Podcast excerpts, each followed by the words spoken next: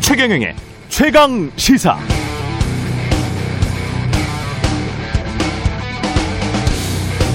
회사 임직원이 범죄를 저질러 형이 확정돼 감옥에 있습니다. 그것도 회사 돈으로 뇌물 주고 횡령해 회사 명성에도 큰 흠집을 냈죠. 그럼 그는 그 회사에서 어떻게 될까요? 100% 잘리겠죠? 직책이 높은 임원이라면 회사 이사회가 소집돼 해고 결정하면서 성명 발표하고 회사 이미지 추스리려고 할 겁니다. 그런데 그 임원이 감옥에 들어간 지 한 달쯤 지났을까요? 어찌된 일인지 언론이 나서서 옥중 경영을 할 수도 있는 것 아닌가? 가석방대 나와 무보수로 일해도 되지 않느냐? 이러면서 경영 복귀를 위한 붉은 카페트를 깔아줍니다.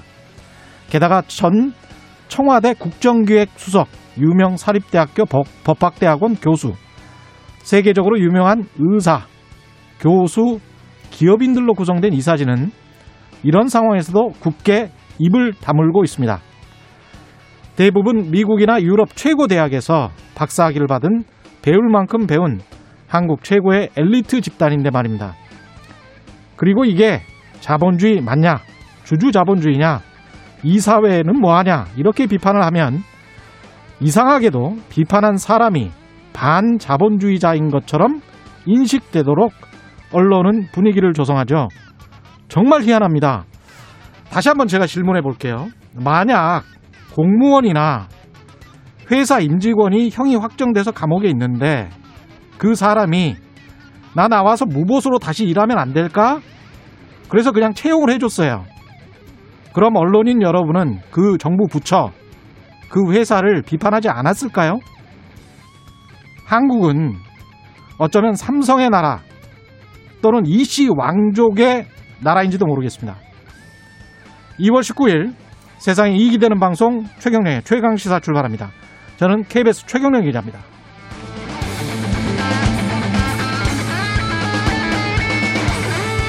네, 최경령의 최강 시사 유튜브에 검색하시면 실시간 방송 보실 수 있고요. 문자 참여는 짧은 문자 50원, 긴 문자 100원이 드는 샵 9730. 무료인 콩 어플에 의견 보내주시기 바랍니다. 문자 참여하신 분들에게 추첨 통해 모바일 커피 쿠폰 보내드립니다. MB 정부 국정원 불법, 불법 사찰 논란 일파만파죠. 어제는 정의당 배진교 의원이 정보공개 청구를 해서 국정원으로부터 받은 당시 불법 사찰 피해 문건을 공개 했습니다. 이 문제 어찌 풀어가야 할지 김경엽 국회 정보위원장 오늘 1부에서 연결해 보고요. 2부에서는 국민의힘 서울시장 예비후보 릴레이 인터뷰 오늘은 나경원 조은희 후보와 함께합니다.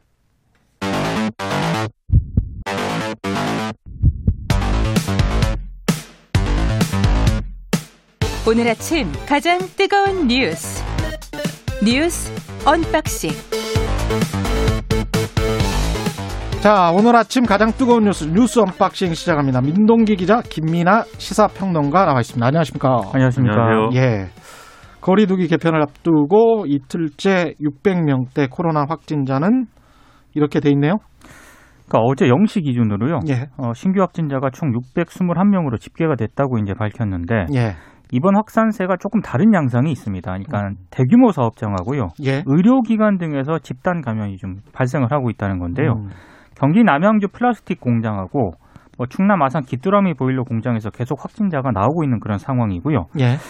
서울 용산 순천향대 병원에서도 어제 31명이 추가로 발생을 해서요. 누적 확진자가 총 171명입니다. 그리고 음. 지금 뭐 서울대병원, 고대 안암병원에서도 의사 간호사가 각각 한 명씩 확- 확진 판정을 받았고 예. 여기에 설 연휴 가족 모임 여파도 조금씩 나오고 있어 가지고요. 음. 그래서 조금 확산세가 좀 증가하고 있는 그런 상황입니다. 김민아 평론가 하실 말씀 없어요? 네, 이런 집단 감염이 이제 네. 일어나는 사례에 방금 말씀하신 대로 이제 음. 설 연휴 문제가 겹치고 있는 게 예. 예를 들면 이렇게 집단 감염이 일어난 사례에 속하는 확진자들이 사실은 뭐 설 연휴 기간에 이동을 했다거나 이런 음. 사례들이 있어서 여기서 추가로 이제 전파가 되거나 이런 것들이 우려되는 상황이고 전반적으로 이런 집단 감염이 일어날 거를 알았으면 사실 거리두기 단계나 이런 개편을 또 하지 않았을 텐데 그러니까 거리두기 단계를 낮추지 않았을 텐데 설 연휴 지나고 나서. 근데 이제 어 지금 낮춰놨기 때문에 이렇게 집단 감염이 일어난다고 해서 다시 올릴 수도 없는 거지 않습니까? 단기간에. 그렇죠. 그러다 보니까 지금 상당히 딜레마적인 상황이고 어, 거리두기 단계를 개편할 것인데 그 개편 논의는 진행을 하지만 이 개편을 하게 되면은 사실 또 일정 부분 혼란이 있거나 사람들이 좀 이렇게 혼란을 느낄 수가 있지 않습니까? 음. 그래서 사- 사실 확진자 수가 좀 줄어든 상황에서 거리두기 개편을 해야 되는데 이거 지금 뭐 이런 상황이 계속 이어진다고 하면 거리두기 개편할 수 있는 건지 상당히 여러모로 우려가 되는 그런 상황입니다. 그런 목소리가 나올 수밖에 없겠습니다. 예. 코로나 이야기는 여기까지 하고요. 통계청이 2020년 4분기 가계 동향 조사 결과를 발표했는데 역시 소득 양극화 좀 심해졌, 심해졌죠? 그러니까 하- 분위별 격차가 컸습니다. 예. 그러니까 상위 20% 가구의 월 평균 소득이 1,002만 6천 원으로 이게 발표가 됐는데요. 예. 하위 20% 가구 월 평균 소득은 164만 원입니다. 그러니까 음. 두이 상위 하위 모두 조금씩 전년 동기 대비 증가하긴 했는데 둘 다 증가는 했어요. 근데 예. 격차가 너무 커진 게 지금 가장 큰 문제점으로 지적이 되고 있습니다. 음. 김민하 평론가는 이거 보시니까 어땠습니까? 일단 뭐 이게 통계 수치만 보고 사실은 좀 음. 어, 여러모로 판단하기 좀 어려운 게 예를 들면 분위별로 이제 따졌을 때 1분위의 사업 소득이 조금 증가한다 뭐 이런 부분도 있는데 그건 네. 이제 예를 들면은 2분위에 있던 분들이 이제 뭐 내려 내려오면서 이제 된 분들도 있을 수가 있고 그렇죠. 거꾸로 얘기하고 있나? 아무튼 뭐 음. 어, 그런 식의 어떤 뭐 어느 부분들이 어디로 갔는지 이런 것들이 봐야 되기 때문에 좀 면밀한 조사가 필요한 것 같고요. 그리고 소득 1분위에 5분위가 상위 20%니까요. 가장 그렇죠. 높은 예. 쪽에 있는 거니까. 예. 1분 1분위에 속해 있는 가구들의 실제 구성이 어떤지도 봐야 됩니다. 예를 들면 음. 고령층인 경우가 많을 것이고 많은 게 아니고 한 64세 정도 돼요. 당연하죠. 그렇게 예. 그렇게 될 것이고 이 계층이 지금 이제 아, 종사하고 있는 업종이라든지 이런 것들을 면밀하게 분석을 해서 따져봐야 될 것인데 음. 이거 그래서 이제 그 어, 이런 것들을 종합을 해보더라도, 해보더라도 일단 소국 양극화가 벌어질 수밖에 없었던 것이 뭐 코로나19의 영향이 절대적인 거 아니겠습니까? 코로나19의 영향으로 자영업자 그리고 대면 서비스를 하고 있는 지금의 어떤 그러한 이제 업종에 예를 들면 뭐 숙박 그다음에 뭐 어떤 그 식당 하 시는 그렇죠. 분들요? 예. 식당이라든지 뭐 이런 데가 타격을 가장 크게 입었기 때문에 여기서 발생하는 이제 사업소득의 감소, 근로소득의 감소가 음. 지금 이 상황을 만들었다 이렇게 보고 음. 그다음에 5분위에 속해 있는 좀 이 사는 게 좀 어, 쉬운 그래도 상대적으로 쉬운 분들 음. 어렵지 않은 분들 그리고 4인 4인 가족들이 각자 다 돈을 벌고 있는 뭐 이런 가구의 경우에는 당연히 이제 근로소득이 많이 줄어들지 않았을 것이기 때문에 그게 그대로 이제 반영되어 있는 아, 그런 뭐 내용이 아닌가 이렇게 생각이 됩니다. 이게 근로소득, 사업소득이 모두 3분기 연속 하락했고, 그렇죠. 그다음에 이제 정부 이전 소득은 분명히 증가했을 거란 말이에요. 네. 근데 당연히 이제 실업수당이나 이런 거를 많이 줬을 거기 때문에 네. 그리고 아까 말씀하신 것처럼 소득 1분위 하위 20%에 있는 사람들 같은 경우는 63세, 64세 정도가 평균 나이예요. 네. 그러면 그분들 같은 경우는 이미 퇴직을 하신 분들이 대다수란 이야기고 네. 그분들 특히 우리나라 같은 경우는 노인 빈곤율이 굉장히 높죠. 네. 예, 그래서 40% 이상 정도 되기 때문에 그분들이 생활을 할 수 없을 정도의 지경에 놓여 있으니까 가 거- 거기다가 이제 뭐 코로나까지 발생을 한 상황이어서 이전 소득은 계속 많아졌을 수밖에 없습니다. 그러니까 조금 그러니까 더 이전 소득으로 그냥 계속 그렇죠. 버티는 거죠 지금 이게 상황이. 그러니까 조금 더 심각한 거는 처분 가능 소득 있지 않습니까? 예, 그러니까 뭐 소득 뭐 세금 떼고 뭐 떼고 해가지고 실질적으로 이제 가구에서 자유롭게 처분할 수 있는 그런 소득이 하위 20%는 137만 6천 원인데 음, 소비가 월 이 162만 원이거든요. 예, 그러니까 월 평균 한 24만 4 24만 원 정도 적자가 난다는 그런 얘기입니다. 음. 하위 20%는. 예, 근데 상위 20%는 처분 가능 소득이 789만 5천 원인데 음, 소비가 451만 2천 원이에요. 예. 그러니까 정말 단순하게 생각을 하면 월 평균 한 340만 원 정도 흑자가 나고 있다는 얘기인데 이게 이 갭이 엄청나게 큰 거죠 지금. 그렇죠. 그래서 이걸 가지고 이제 오늘 보수 언론들의 보도를 보니까 음, 뭐 이런 논리로 구성이 되어 있습니다. 정부가 아, 굉장히 재난지원금이라든가 이런 이제 이전 소득을 발생시킬 수 있는 이런 것들을 지원을 엄청나게 했는데 음, 그럼에도 불구하고 소득 불평등을 막지 못했다. 그렇죠. 그렇기 때문에 예. 이제 이것만 가지고는 해법이 아니고 음. 어, 경제를 잘 살려서 뭔가 이렇게 아, 실제로 일자리를 늘리고 그다음에 그걸 위해서 기업들의 어떤 좀 기업들이 활동하기 좋은 이런 상황을 만들어줘서 규제를 완화해라. 그렇죠. 예. 규제 완화와 시장 원리를 작동시켜야 한다. 뭐 네, 이렇게 가더라고요. 고기를 잡아다 주지 말고 고기를 잡을 수 있는 방법을 알려줘라 뭐 이렇게들 이제 갔는데 예. 이게 일반적인 경제 상황이면 뭐 이런 논조도 있을 수가 있다고 봅니다. 그런데 예. 앞서도 말씀드렸듯이 이렇게 된 이렇게 고용 양, 저 어, 소득 양극화가 된 결정적인 원인은 지금 코로나 19거든요. 예. 코로나 19인 상황에 어떻게 경제 활성화를 할 것이고 어떻게 기업하기 좋은 환경을 만들어 줄 것인가. 예. 이건 상당히 고민스러운 지점이고 기업 문 기업 문제가 아니라 자영업자들이 좋은 상황을 만들어 줘야 되는데 음. 그건 당연히 이제 방역 정책과 상충하는 어떤 문제가 있지 않겠습니까? 예. 그래서 이런 것들을 고려하지 않고 지금 이제 어, 보도를 하고 있는 것은 좀 너무 이렇게 자신들의 어떤 어, 논조 프레임에만 맞춘 보도가 아니냐 이런 좀 생각이 많이 들었습니다 오늘은. 이 이런 생각도 하게 되는데요. 사실 이제 미국 트럼프 대통령 그 재임 기간 동안에 법인세를 인하를 해줬단 네. 말이죠. 그리고 상당히 많은 기업 규제 완화 정책을 했어요. 실제로 미국 연방 정부의 기업 규제와 관련된 규제와 관련된 그 문건이 몇 페이지나 될 것 같습니까? 페이지 이- 페이지 예. 숫자까지 지금 상당히 학구적 학구적입니다 여기가 지금. 네. 8천 페이지가 넘어요. 아, 그러니까 기업에 관한 규제들이 굉장히 많은 나라인데 트럼프 대통령이 또그 기업 규제 완화를 엄청나게 많이 한 것도 사실이에요. 네. 굉장히 많이 했는데 그래서 소득 격차가 줄어들었냐? 늘어나 버렸단 말이죠. 그렇죠. 예.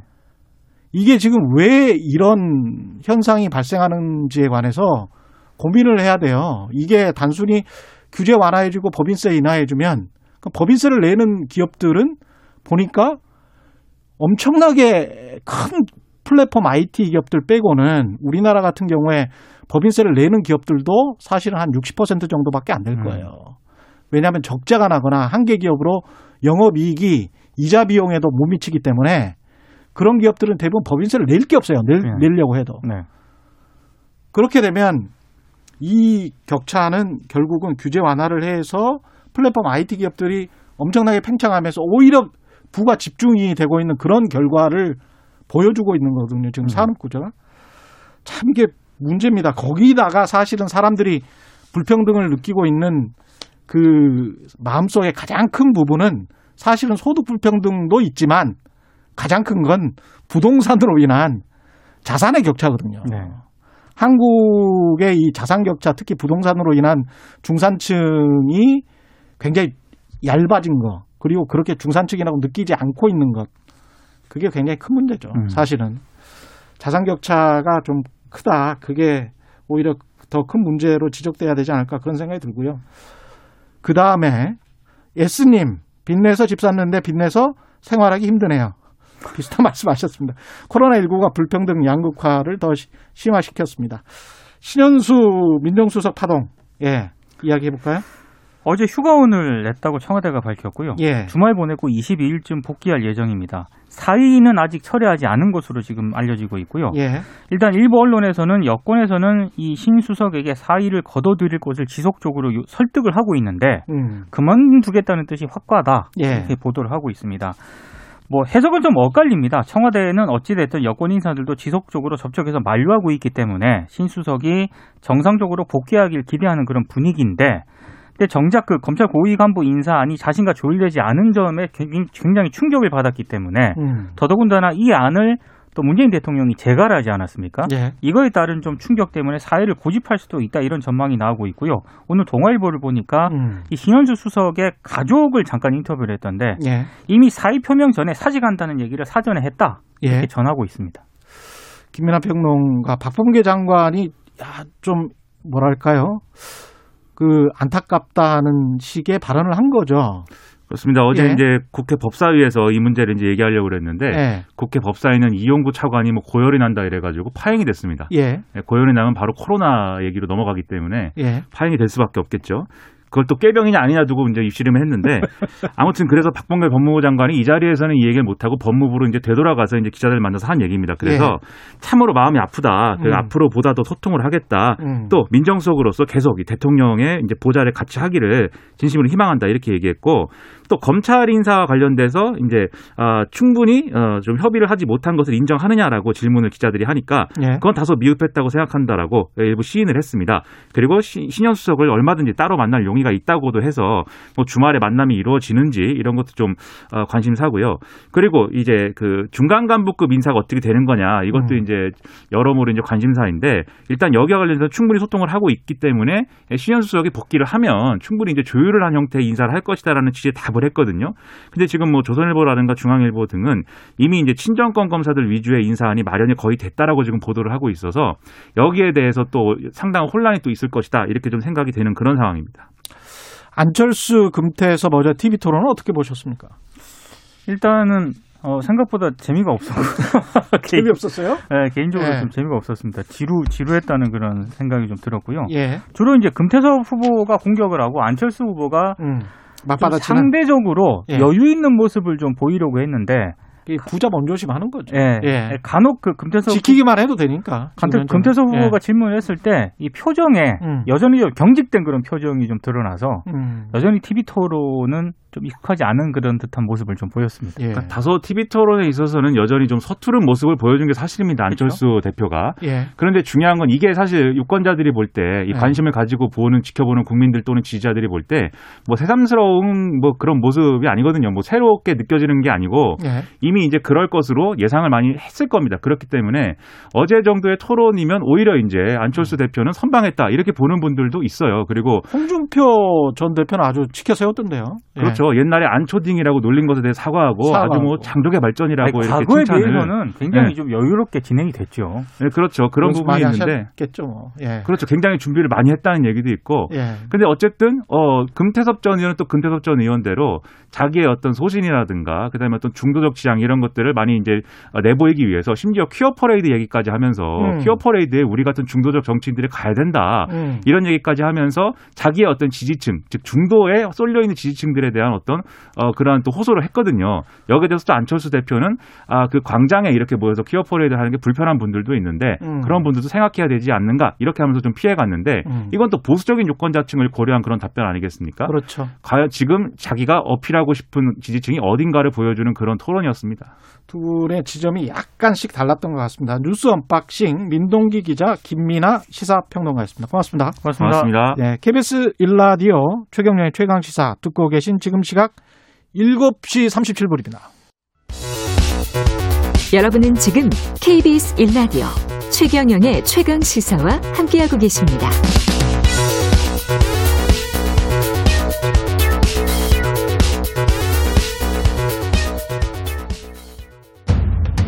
오늘 하루 이슈의 중심. 당신의 아침을 책임지는 직격 인터뷰. 여러분은 지금 KBS 1라디오 최경영의 최강 시사와 함께하고 계십니다.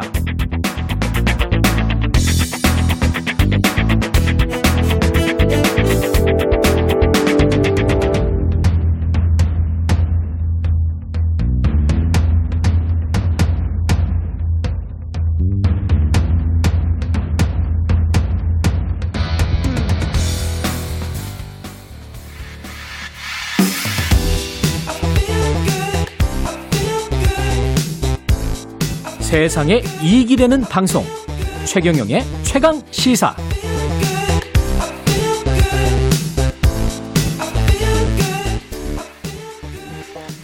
네, 4월 7일 재보궐 선거를 앞두고 이명박 정부 시절 국가정보원의 불법 사찰 논란 불거지면서 여야 신경전 거세지고 있죠.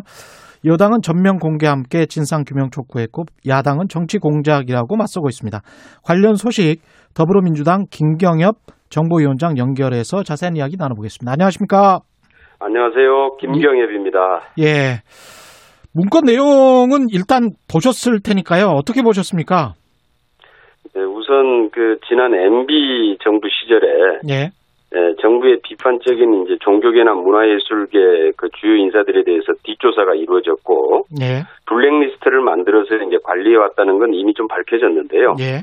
그런데 이 사찰 대상자들이 국정원을 상대로 해서 정보 공개 청구를 했어요. 예. 그런데 이제 국정원이 계속 그걸 거부해 오다가 거부하니까 이분들이 법원에 소송을 제기했고 그래서 이제 장- 지난 연말에 대법원에서 당사자들에게 이 사찰 정보들을 어떻게 어떻게 공개하라, 제공하라 라고 이제 대법원에 판결이 난 겁니다. 그래가지고 금년 초부터 국정원이 어쩔 수 없이 이제 그 사찰 정보 자료들을 어, 내놓게 되죠. 예. 근데 이 제공받은 이 자료들을 받아보니까 그 내용이 아주 충격을 넘어서 공포스럽기까지 하다는 생각이 들어요. 실제 보니까 예. 그러니까 이게 문제는 그동안에 그냥 몇몇, 몇몇 진보적인 인사들에게 해당되는 문제로만 알았는데 이 MB 국정원이 정치인, 종교, 사회 지도자, 문화예술계, 법조계, 언론계, 노동계 아주 광범위하게 불법 사찰을 지- 해왔음이 드러나고 있는 것이고요. 예. 그 내용들도 보면은 그 뭐 도청이나 미행 이런 게 아니면 알 수가 없는 음. 개인의 사생활 정보들까지 아주 수집을 해서 관리를 해왔다 이런 게 지금 밝혀지고 있는 겁니다. 예. 근데 이재호 전 국민의힘 상고문은 정치 공작이다. 김대중 정부 때는 더했다. 이렇게 이야기를 하고 있습니다. 이분이 잘 좀 착각을 하시는 것 같은데 예. 그 김대중 정부 때가 아니고 원래 이제 김영삼 정부 때 아, 그 도청 장비를 도입을 해서 예.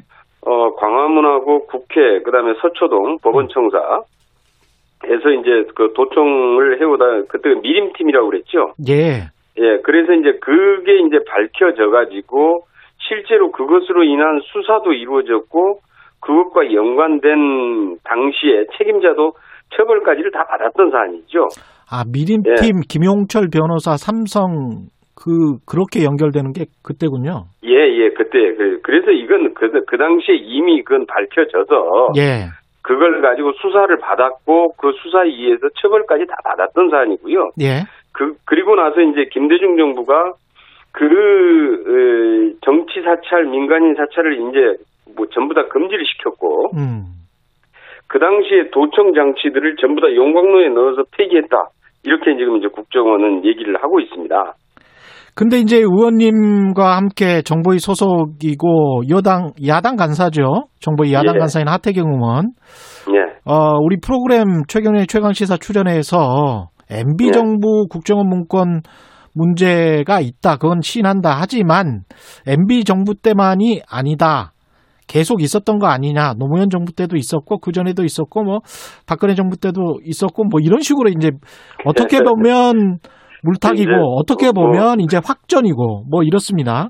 그런데 물귀신 작전인 것 같고 아마 이제 뭐 그렇게 해서 그 이렇게 물타기 하려고 그러는 것 같은데요. 예. 실제로 이제 확인되는 과정을 보면은 김대중 정부 때 정치 사찰, 민간인 사찰을 금지시켰다는 건 분명하고요. 예. 그리고 나서 청와대에서 다시 지시를 한 게 MB 정부에서 들어서 2009년 12월 16일입니다. 음. 이, 이 당시에 이 지시 내용을 보면은 정부 정책에 협조하지 않는 야당 국회의원과 단체장은 물론이고 여당 친박계 의원들까지 신상 정보를 수집해서 데이터베이스화하고 지속적으로 업그레이드해서 청와대에 보고하라라고 지시가 딱 내려 있고요. 예.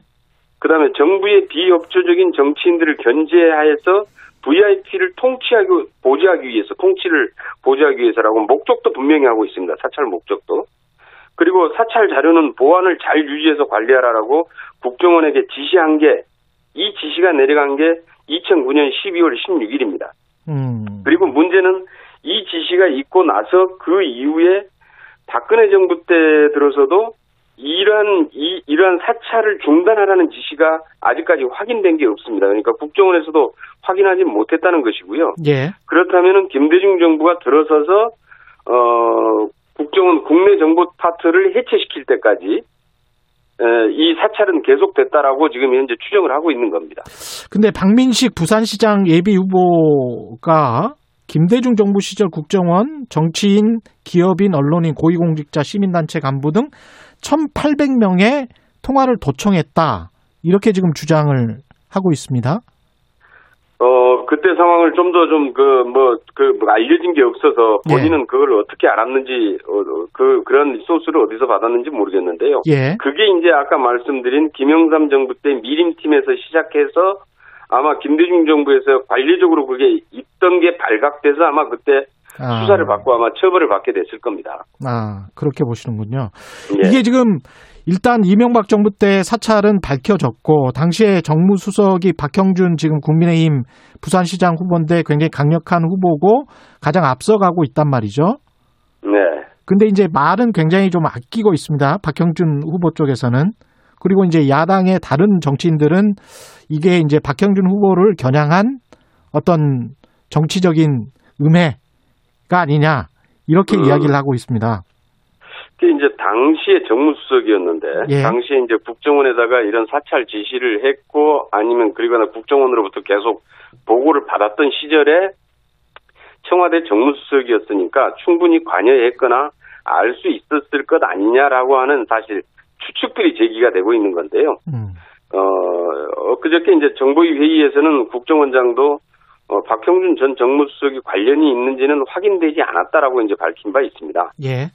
그리고 이제 자꾸 이걸 야당 쪽에서 이제 마치 재보선하고 자꾸 연계를 시켜서 가려고 하는 것 같은데 음. 사실은 이게 관계가 없는 게 아까 말씀드린 대법원 판결이 난 시점과 그다음에 여기에 따라서 국정원이 저그 판결에 따른 이제 정보를 제공할 수밖에 없던 시기가 금년 초부터 시작된 거고요. 야. 그리고 나서 예. 지금 이게 드러나고 있기 때문에 그 실질적으로 재보선 입장하고는 아무런 상관도 없고 음. 그렇다고 어떤 법원이나 이런 게 뭐 대법원 저기 재보선에 맞춰서 판결을 했다고 볼 수도 없는 거고요.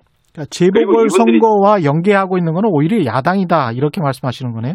그렇죠. 이건 재보선하고 전혀 상관이 없습니다. 음. 상관이 없이 2010, 이 당사자들이 사실 이 정보 공개 청구를 요청한 게 2017년부터입니다. 예. 근데 그때부터 뭐 재보선을 겨냥을 해서 요청했을 리도 없는 거 아니겠습니까? 이거 어떻게 하셔야 될까요? 당내 뭐 포스, 테스크포스 특별위원회를 설치하는 방안을 검토 중이다. 민주당 내에서는 그렇게 이야기를 하고 있는데, 우선 좀 급하, 이제 우선 좀 시급하게 해야 될 게, 어, 지금 과연 사찰이 몇 명까지 이루어졌고, 음, 사찰 정보 문건이 몇 건이고, 어떻게 수집됐고, 어떻게 활용됐는지에 대한 게 아직 정확히 딱 밝혀져 있는 게 없습니다. 그래서 지금, 어, 지난번 정보위원회 회의에서도 국정원에 지- 진상조사단을 구성을 해서, 외부 인사 포함해서, 진상조사단을 구성해서 그러한 사찰 대상자 수, 사찰 정보 문건 수, 그리고 거기에 어, 수집 방법 어떻게 활용했는지 등에 대해서 진상 조사를 먼저 확실하게 하라라고 시- 요청을 했고요. 예, 이제 국정원에서도 실제로 지금 그게 이제 적법 정보와 이 불법 사찰 정보가 섞여 있어서 분류하는데 시간도 이제 걸린다라는 것이고요. 예, 그다음에 몇 개의 부서에 그게 흩어져 있어서 취합하는데도 쉽지가 않다. 그래서 실제로 좀 그 진상조사단을 구성해서 하더라도 어, 그 결과가 나오기까지는 좀 시간이 걸릴 수밖에 없다라는 답변이 있었어요. 그럼 여야가 합의해서 그냥 국정원에게 그 예. 전 기간 있지 않습니까? 예. 전 기간 동안에 관련된 문건 목록이랄지 뭐 그러니까 이런 그- 것들을 그 다 공개하는 건 어떻습니까? 근데 이제 그게 적법 정보 문건은 예, 이제 이게 뭐 대북 정보나 실제로 이제 대테러 정보 이런 부분들은 적법 정보 문건이거든요. 예, 근데 그런 부분들까지는 이제 그 공개를 할 수는 없는 거고요. 음, 문제는 거기에서 이제 불법 사찰 정보들을 다 골라내서 공개를 해야 되는데 예, 그러다 보니까 이게 한꺼번에 공개하기가 지금 어려운 상황이 됐다라는 겁니다. 음, 그래서 지금은 이제 개인들이 청구를 하면은 20일 이내에 국정원이 무조건 어, 대법 판결에서 어, 주도록 돼 있습니다. 예. 누구든지 특정을 해서 국정원에 자기 사찰 정보를 청구, 청구를 하면은 받을 수 있습니다. 음. 지금 말씀하시는 거 들어보니까 그 여당 입장에서는 4월 재보궐 선거를 이 문건을 가지고 치르겠다 뭐 이런 생각은 없으신 것 같습니다. 선거에 어떤 영향을 전혀 그뭐 그럴 생각도 없고요. 예. 그거하고 별개고요. 예, 그리고 재보선은 사실 이제 서울, 부산의 그 지자체 단체장 선거 두 곳인데 이것은 전국적인 사안이고요. 그 다음에 실제로 이 나라의 헌법 질서, 민주주의가 직결되어 있는 문제입니다. 음. 그 문제의 중요도나 심각성에서 이건 비교할 수 없는 거죠. 그러면 한동안 재보궐 선거 기간 동안이라도 이 문제는 그냥 계속 연구하고 스터디하고 어떻게 공개할지 아니면 어느 정도까지 파헤칠지 그렇게 그냥 의원들끼리 이야기하는 정도 수준에서 넘어가는 건가요? 그런데 이제 이게 아마 그 사찰 대상으로 어 그다음에 이제 저 추측하는 예. 사찰자 저 본인이 이게 내가 사찰 대상자일 수 있겠구나라고 하면은 본인의 정보를 국정원에다가 청구를 해서 요청을 할 수가 있고 음. 그렇게 하면 국정원은 그 사찰 정보를 제공을 해야 됩니다. 그럼 이제 그 정보들이 제공되면은 그, 그, 그 정보의 내용들이 나오면서 어떤 영향이 있을지는 모르, 있을 수는 있겠는데요. 문제는 실제로 지금 국정원 차원에서 전체적으로 진상 조사를 해가지고 종합적인 결과가 나오기 위해서는 아마 재보선이 지나야 가능할 것으로 이렇게 보고 있습니다. 정보이시니까 강원도 고성군 해안으로 침투한 북한 기순자 이게 뚫린 곳이 또 뚫렸다 이래서 비판이 많거든요. 이 부분에 대해서는 어떻게 정보위 차원의 조사가 이루어지고 있습니까? 어, 그건 문제, 원래는 뭐 합참과 이제 국방비 소관인데요. 예, 어, 그 부분에 대해서 경계 실패인 게 분명해 보이고요. 예, 거기에 이제 이미 거기에 그 모니터나 이런 데는 다 체크가 다 돼 있는데 음, 실제로 이제 그것을 그 이 모니터에 있던 담당이 그걸 밝혀 이제 이 캐치를 하지 못한 거지요. 예, 그래서 이제 이건 분명한 경기 실패로 보이고 거기에 따른 그 책임과 그 부대 지휘관의 지휘 라인에 대한 문책도 뭐 이건 불가피하고 기강을 좀 바로 세워야 될 일이다라고 보고 있습니다. 이거는 남북 화해 무드나 뭐 이런 거하고는 상관없는 거잖아요. 그렇죠? 그거하고 상관없이 국방은 국방이고 예. 그렇죠. 안보는 제대로 해 나가면서 가야지요. 예, 이게 개선책이 이 필요하다는 지적이 계속 나오고 있는데 예. 예, 다른 어떤 보완책이랄지 이런 건 없을까요? 그래서 이제 저희도 그 시스템에 대해서 사실 좀 이제 이렇게 몇 가지를 좀 확인을 해 봤는데요. 예, 그게 이제 들어오는 통로가 더 해안 철책에 하수구 또 하수구 그 출구라는 겁니다. 하수구. 예, 예.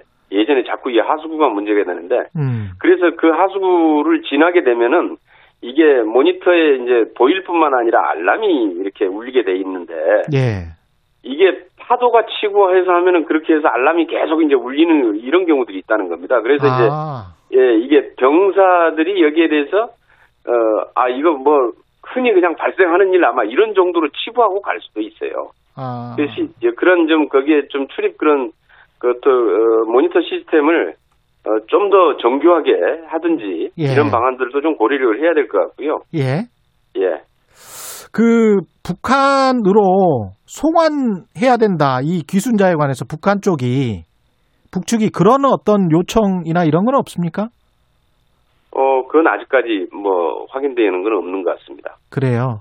예. 그리고 아마 본인도 귀순 의사를 분명히 하고 있는 것 같고요. 음. 어, 그런데 본인이 거의 뭐 이렇게 신상이나 이런 걸 잘 얘기를 안 한다고 그러네요. 아, 그래요? 네, 아마 좀 뭐 북에 있는 뭐 가족들 문제 때문에 그런 거 아니냐라고 추측을 하고 있는데요. 예. 예.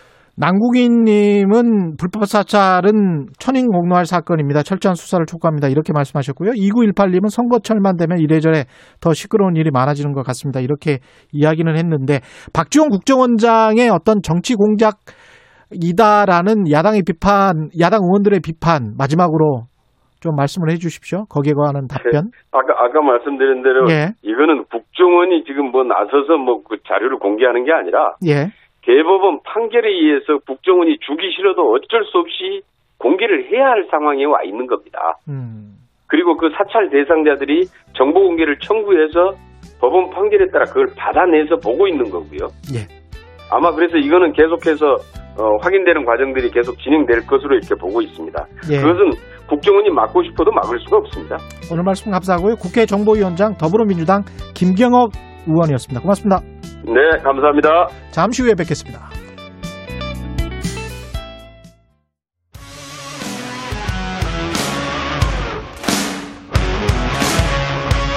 오늘 하루 이슈의 중심 최경영의 최강 시사. 네, 국민의힘 서울시장 예비 후보 릴레이 인터뷰. 어제 오신환, 오세훈 후보에 이어서 오늘은 기호 3번 나경원, 4번 조은희 후보 차례로 만나봅니다. 나경원 후보 나와 계십니다. 안녕하십니까? 안녕하세요. 1, 2, 3, 4 이거는 당 자체에서 그냥 예, 저희 추첨했어요. 추첨으로 정하신 네, 거죠? 예, 예. 네.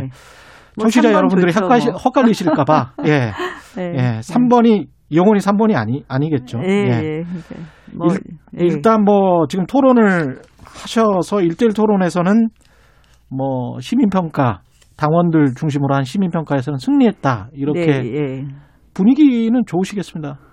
저요? 예, 좋겠습니다. 캠프 어, 분위기가 뭐 열심히 하고 있습니다. 예. 요새 이제 비, 비대면이라서 음. 참 여러 가지 한계가 있는 것 같아요. 그 많이 본 것 같습니까? 유튜브나 이런 것들을 어, 뭐 조회수가 제법 나온다고는 하는데 예. 그래도 뭐 좀 여러 가지 한계가 있지 않겠어요. 그렇죠. 아무래도 예, 많이 예. 봐줘야 되잖아요. 예, 예. 그래 그래야 되는 것이고 근데 이제 중도 확장성과 관련해서 먼저 질문을 드려야 될 것 같은데 아무래도 오세훈 오신환 두 예비 후보는 나 후보께 강경 보수다.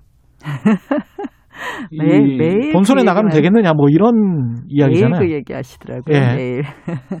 어떻게 보세요? 국민의힘 후보들 중에서 가장 인기가 있는 걸 보면 음. 국민의힘을 좋아하는 분들이 가장 좋아하는 예. 그런 위치에 있는 것 아닌가 하는 생각을 하고요. 예. 뭐 제가 그러면 최근에 진대재 전 어, 장관님 예. 노무현 정부 때 장관을 하셨죠. 그렇죠. 진대재 전 장관님께서 저희 캠프에 전문가 고문으로 영입이 되셨고요. 아, 그랬군요. 예, 함께 해주신다고 그러셨고 또 고건 전 총리 음. 역시 민주당 쪽에서 총리하시고 서울시장 하셨잖아요. 예. 고건 전 총리께서도 아이 이번 도전이 제가 당내 경선까지 합하면 세 번째 도전이거든요. 그래서 음.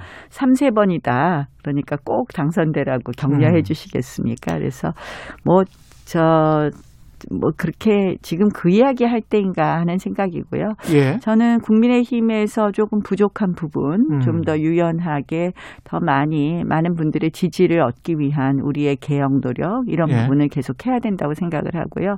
특히 이번 선거는요 의미가 아 이 문재인 정권에 대해서 한 번은 견제해 주자라는 그런 국민의 마음이 있는 것 같습니다. 예. 이번 선거가 생기게 된 원인도 그렇고 지금 현재 국정이 운영되는 부분에 대해서 한 번쯤 견제해 주자라는 생각이 강하신 것 같고요. 예. 그런 의미에서 야권이 다 같이 좀 연대하자라는 이야기가 많지 않습니까? 그래서 우리가 이제 야권 단일 후보 낸다고도 음. 했고요. 그래서 뭐 그런 과정에서 제가 자유주의 상식 연합이라는 말씀을 드렸습니다. 자유주의 상식 연합이다. 예, 예. 그러니까 반 문재인 이런 연하, 연대라는 거는 저는 맞지 않다고 생각을 해요. 예. 지금 어, 무엇을 우리가 추구할 거냐 해서 음. 지금 많은 분들이 아 조금 대한민국이 상식적이지 않지 않아 이런 음. 생각들을 하시잖아요. 그래서 그 중심 가치는 자유주의다. 예, 아니 그러니까 자유주의 상식을 음. 어, 이제 회복하는 건데요. 자유 지금 현재 국정 운영도 조금 우리의 자유를 좀 어, 사실상 억압하는 부분이 있지 않냐 이런 걱정들도 많이 하세요. 지금 국정 운영은 반자유주의. 그러니까 뭐 이게 어떤 이념이나 이런 것보다도 예. 국정에 지금 어휴. 죄송합니다. 예. 국정에 우- 이 느껴지는 국민들에게 느껴지는 부분이 그렇다는 음. 말씀이죠. 그래서 어 그런 의미에서 저는 뭐 정말 어 오른쪽에 있는 분들부터 어 뭐 시대전환의 조정훈 어, 음. 의원까지도 후보 나오시겠다는 분들 다 같이 하자 이런 이야기를 드렸습니다. 그래서 어제 안철수 네. 그 그다음에 금태섭 TV 토론에서 오른쪽에 있는 분들이라고 말씀을 하셔서 태극기 세력을 포용할 거냐 말 거냐에 관해서 금태섭 전 의원은 약간 부정적이었고 안철수 의원은 포용해야 된다라는 쪽이었는데 지금 의원님은 어떠십니까? 예. 지금 예. 사실은 문재인 정부에 대해서 견제를 하겠다는 분들은 다 함께 하자는 것이 모두 함께 하자. 야권 단일 후보의 의미 아니겠습니까? 예. 예, 그래서 저는 뭐 정말 시대 전환의 조정훈 의원님 제가 그 말씀해 드렸더니 전화 오셨더라고요. 음. 한번 좀 보고 싶다고. 예. 그래서 자꾸 무슨 뭐, 뭐, 이런 이상한 말씀들 자꾸 우리 당내에서 저한테 하시는데, 예. 오히려 가장 지금 어떻게 보면 많은 분들하고 소통하고 대화하고 이번 선거의 의미를 같이 하고 있다는 말씀을 드리겠습니다. 오히려 내가 폭이 제일 높다. 뭐 이런 말씀을 하시는 것 같습니다. 예. 방금 반 문재인이 아니고 자유주의 상식연합 이렇게 말씀을 하셨고 여기에 상당히 많은 그 내용이 있는 것 같은데 거기에 네. 이제 뭘 추구할 건지도 나온 거 나오는 것 같습니다. 네. 공약에서도 그런 부분들이 있- 있나요? 뭐 사실은 어떻게 보면은 그런 것이 이렇게 철학적으로 기반이 된 위에서 공약이 나오겠죠. 예. 저는 사실 이제 뭐 제 개인적으로는 공동체 자유주의를 늘 이야기하고 있습니다. 그러니까 개인의 자유주의? 자유는 개- 어, 보장을 하지만 그것이 어떻게 보면 사회의 음. 어, 조화라든지 사회 구성원의 전체의 어떤 행복을 지나치게 침해하는 경우에는 예. 어, 제한해야 되는 것 아니냐. 음. 결국은 어떤 공동체가 같이 행복해 가면서 그 안에서 개인의 자유가 음. 어, 보장되는 그런 이야기를 하고 있습니다. 그래서 어, 우리 결국은 이 정치를 하는 데 있어서 가장 중요한 것은 잘하는 분들은 잘할 수 있게 해드리고 예. 어쩔 수 없이 소외되고 약자인 분들의 손을 같이 함께 힘- 어, 잡고 가는 것이 예. 그런 시스템을 만드는 것이 정치 아니겠습니까? 음. 그러니까 그냥 돈을 막 나눠주는 것보다는 음. 재난지원금 100만 원, 200만 원 드리는 것보다 그분들에게 어, 다시 버틸 수 있는 뭐 숨투론 같은 걸 만들어서 음. 어, 드린다든지 예. 또는 제가 최근에 1억 1,700만 원에 대해서 많은 분들이 이게 뭐 파퓰리즘 공약이라고 했는데 나경령 이야기 나왔죠. 근데 예. 저- 정말 그건 공약을 잘못 이해하시고 한 거고요. 음. 이 저출산의 시대에 우리나라 그 지금 아이들이 태어나다가 지금 3년 사이에 40만 명 태어나던 아이들이 27만 명 태어나고 있어요. 이건 예. 재앙이거든요. 근데 그러면은 어, 청년이나 신혼부부의 경우에 가장 문제 삼는 것이 주거 안정이에요. 음. 주거 안정 때문에 결혼하기도 힘들고 그런 이야기들을 하시거든요. 그러니까 그들에게 주거의 사다리를 두텁게 놔드리자. 그러니까 음. 돈을 그냥 나눠주는 것보다는 필요한 곳에 제대로 쓰자 이런 것 같은 것도 다 어떻게 보면은 뭐 그게 꼭 이제 제가 지금 말씀드린 그거하고 꼭 연관된다고 볼 수 있냐 그럴 수 네. 있지만 그 기본적인 철학에서 시작된다 보시면 될것 지금 같습니다. 쭉 말씀하시는 게 이제 대권 후보 말씀을 아, 하시는 것 아니요. 같아요. 지금 이제 서울시니까 일단은 아니 서울시장도 역시 예. 결국은 그런 철학 없이 시정을 그렇죠. 하는 건 맞잖아요. 그러니까 지금 예. 막 공약들이 막 이렇게 저렇게 나오면 아 그, 그 공약이 도대체 뭐가 무슨 차이가 있어 이렇게 생각들을 하실 텐데 예. 공약을 만들 때도 철학이 있어 야 되는 거죠. 음. 네. 서울시로 들어가서 서울시를 위한 구체적인 어떤 공약을 좀 이야기를 해 주십시오. 네, 예. 뭐 제가 가장 대표적으로 밀고 있는 공약 중에 하나는 숨트론이고요. 숨트론. 예, 그 다음에 이제 또 우리 부동산 문제가 있겠죠. 그냥 숨트론이라는 것은 자영업자들이 숨을 좀 저, 튀어드리겠다, 숨통을 튀어드리겠다라는 게 숨트론인데요. 아주 저리로 예, 대출을 예. 해주겠다. 예, 왜냐하면 지금 뭐 200만 원을 나눠드린다, 300만 원을 나눠드린다, 뭐 이런 게 많이 있잖아요. 예. 뭐 재난지원금을 좀 더 드린다 이런 얘기들 하는데 코로나가 금년 말까지는 갈 것 같아요. 지금 같습니다. 사실은 예. 굉장히 우울하지 않, 예. 지 않습니까? 지금 OECD 국가 중에서 우리나라가 지금 백신 접종을 가장 늦게 맞는 나라가 돼서 정말 그렇습니다. 가슴이 아픈데요. 예. 그러려면 코로나 극복할 때까지 몇 백만 원 드리는 거는 음. 사실은 어뭐 한두 달 임대료밖에 안 되는 거거든요. 예. 그분들이 버텨낼 수가 없습니다. 그래서 음. 어, 저희가 6조 정도 기금을 만들어서 서울신용보증기금에 넣는 경우에는 예. 90조까지 대출이 가능합니다. 아. 그래서 1인당 어, 5천만 원, 최대 5천만 원 음. 초저리 장기 대출. 그래서 1% 3년 거치 5년 상환 그 상품을 만들었어요. 예. 그래서 그거 대상은 어, 자영업자, 소상공인, 특수고용 근로자, 프리랜서, 예술인 음. 이렇게 됩니다. 그래서 음. 그분들에게 조금 버틸 수 있는 실질적으로 버틸 수 있는 어, 상품을 만들었고요. 예. 그거 공약 냈더니 박영선 후보가 비슷한 거 만든 것 같아요. 아. 최근에 보니까 뭐 5천만 원까지 대출한다는 것이. 약간, 어, 비슷한 것 같고요. 그 다음에 뭐 예. 내용은 정확히 못 봤지만 헤드라인을 보니까 비슷한 예. 게 있는 것 같고요. 예. 그 다음에는 뭐 아무래도 부동산, 주거 음. 안정 부분을 제일 많은 분들이 관심 있어 하시잖아요. 예. 그래서 제가 보니까 서울시에 도시재생실이라는 게 있던데 예. 도시재생실은 폐지하고 예. 그거 대신에 주거 안정실을 만들어야 되는 거 아닌가. 그래서 음. 주거 문제에 굉장히 집중해야 된다는 생각을 하고요. 예. 그럼 주거 안정은 어떻게 할 것이냐? 그러면 한쪽은 역시 민간 분양이 활발하게 될 수 있도록 재개발 재건축을 음. 풀어 어, 활발하게 이루어질 수 있도록 규제를 풀어줘야 되는 것이 한 축이고요. 예. 한 축으로는 임대가 좀더 어, 널리 공급되도록 하는 것. 음. 근데 저는 이 임대 시장도 공공 임대에만 맡기는 것은 맞지 않다. 그래서 예. 임대 프루지오, 임대 래미안, 임대 자이 이런 음. 게 나올 수 있도록 민간 임대 시장을 좀 만들어 드리려고 합니다. 그래서 임대의 평형도 좀 더 다양화, 질도 자- 다양화하는 그것이 새로운 라이프 스타일에 도움이 될 것 같다고 생각을 하고요. 근데 다른 후보들은 그렇게 많이 지을 수 있느냐.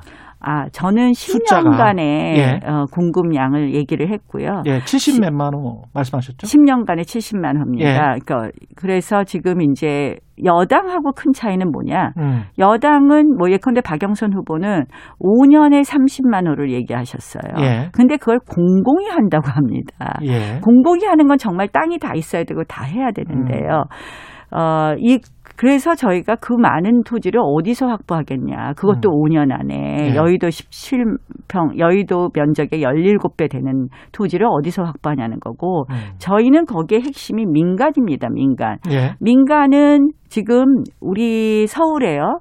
20년 이상 된 주택이 45%예요. 음. 그건 뭐냐면 재개발 재건축의 수요가 매우 높다는 거죠. 예. 규제를 풀어드리면 자연스럽게 민간에서 그 공급이 일어날 수 있고요. 음. 민간에게 인센티브를 저희가 용적률이나 층고 제한을 풀어드리면서 음. 그 인센티브에 대한 기부 체납을 일정 부분의 기부 체납을 받으면 예. 그것을 중심으로 해서 뭐 역세권, 캠퍼스 타운 이런 쪽에 어 집을 더 지을 수 있고요. 음. 그 다음에 차량 정비 기지가 있습니다. 차, 차량 기지. 예. 그 차량 기지가 지금 서울에 12곳이 음. 지금 다 없어지게 돼 있습니다. 2호선부터 9호선이 확장이 되면서 그래서 음. 차량 기지에 어이 그 공공주택을 한 15만 호는 공급할 수 있습니다. 근데 저는 빨리는 못 하겠더라고요. 그래서 10년. 알겠습니다. 저는 10년. 말씀하시면서 박영선 후보에 관한 그 멘트가 한 세 번 정도 나온 것 같아서 박영선 후보를 굉장히 견제하시는 것 아, 같기도 그게 하고 아니라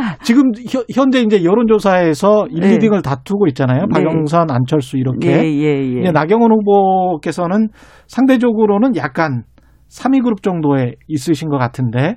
박영선 후보, 뒤집을 수 있다. 안철수 후보, 예. 그다음 저 정도 예, 나오죠. 그렇죠. 네, 예. 예.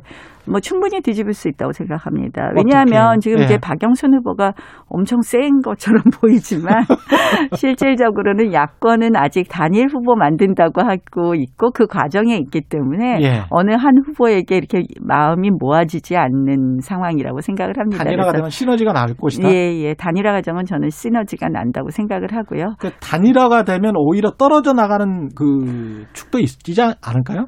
그걸 저희가 단일화 과정에서 잘 만들어야죠. 예. 더 많은 어, 분들이 지지할 수 있도록 또더 음. 많은 힘이 모일, 수- 모일 수 있도록 예. 그 단일화 과정을 잘 해가는 것이 중요하다고 생각합니다. 그래서 사실은 그런 의미에서 많은 분들이 공감하고 우리의 정책도 알아가고 우리의 철학도 알아가고 그런 과정이 필요하고 그런 의미에서 좀 토론은 많이 음. 이루어지는 것이 좋다. 단일화 과정에서 그런 생각을 하고 있습니다. 그래서 아 그런 면에서는 안철수 후보하고 금태섭 후보가 음. 어제 토론을 했는데 예. 한번 하시고 많은 건지 음. 조금 아유 더 많이 하시면 예. 그 과정에서 많은 분들이 또 어 뭐 그런 단일화 과정을 지켜보면서 관심도 갖고 아 그런 철학에는 공감한다 우리 같이 예. 한다 이런 게 좀 생길 텐데 하는 아쉬움이 있더라고요. 그래서 두 분이 좀 토론 한 번 하시고 많은 건지 저도 정확하게 모르겠는데 음. 좀더 많이 하시면 어떨까 그런 생각이 들더라고요. 아까 자유주의 상식연합 강조하시면서 결국은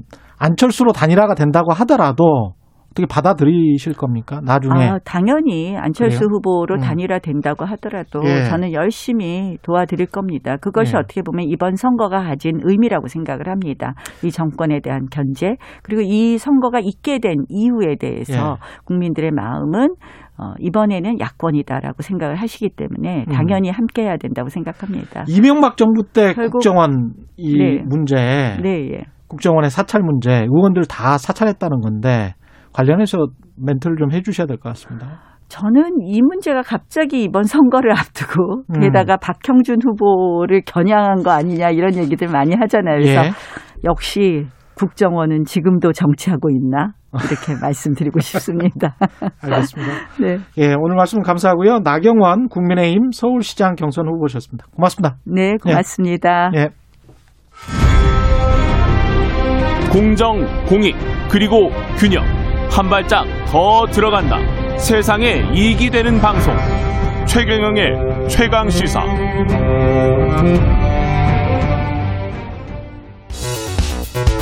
여러분은 지금 KBS 1라디오 최경영의 최강 시사와 함께하고 계십니다.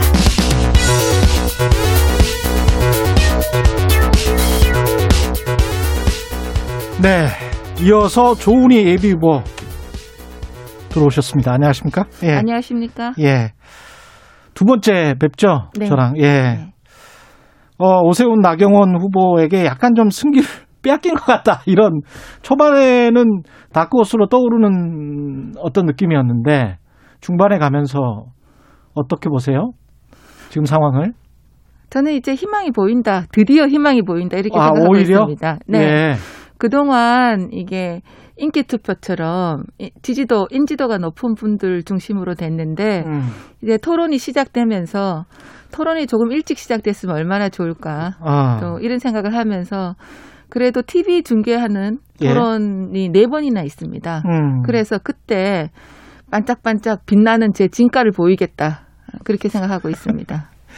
그 오늘 두 번째 일대일 토론 하잖아요. 네. 나경원 후보랑 이제 네, 맞대결을 네. 하시는데 어떻게 하실 예정이세요? 저는 나경원 후보가 독하게 섬세하게 독하게 섬세하게. 네. 예. 근데 독하게 해서 어떻게 서울 시민의 마음을 얻는 건지 아. 그 부분을 정책적으로 어 제대로 어 파고들겠다 이런 말씀을 드립니다. 조 후보님은 어떻게 서울 시민의 마음을 얻으실 거예요?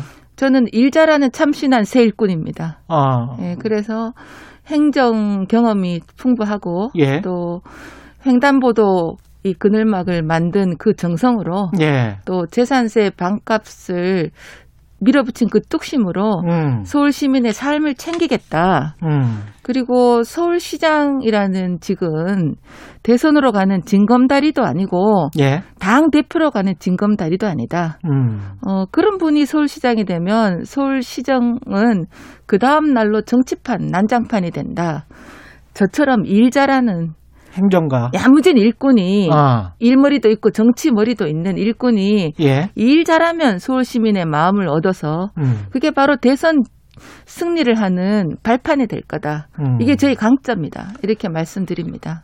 부동산 문제로 다 지금 집중이 돼 있습니다, 공약이. 그래서 방금 출연했던 나경원 후보 같은 경우는 10년 동안 70만 가구, 지금 조은희 후보 같은 경우는 재개발로 35만 가구, 재건축으로 20만 가구, 65만 가구. 5년 동안 65만 가구. 5년 동안 65만 네, 네. 가구. 그럼 더 많네요. 어, 저는 나 후보님 공약이 좀 이해가 되지 않는 게요. 예. 10년 동안 70만 가구면 예.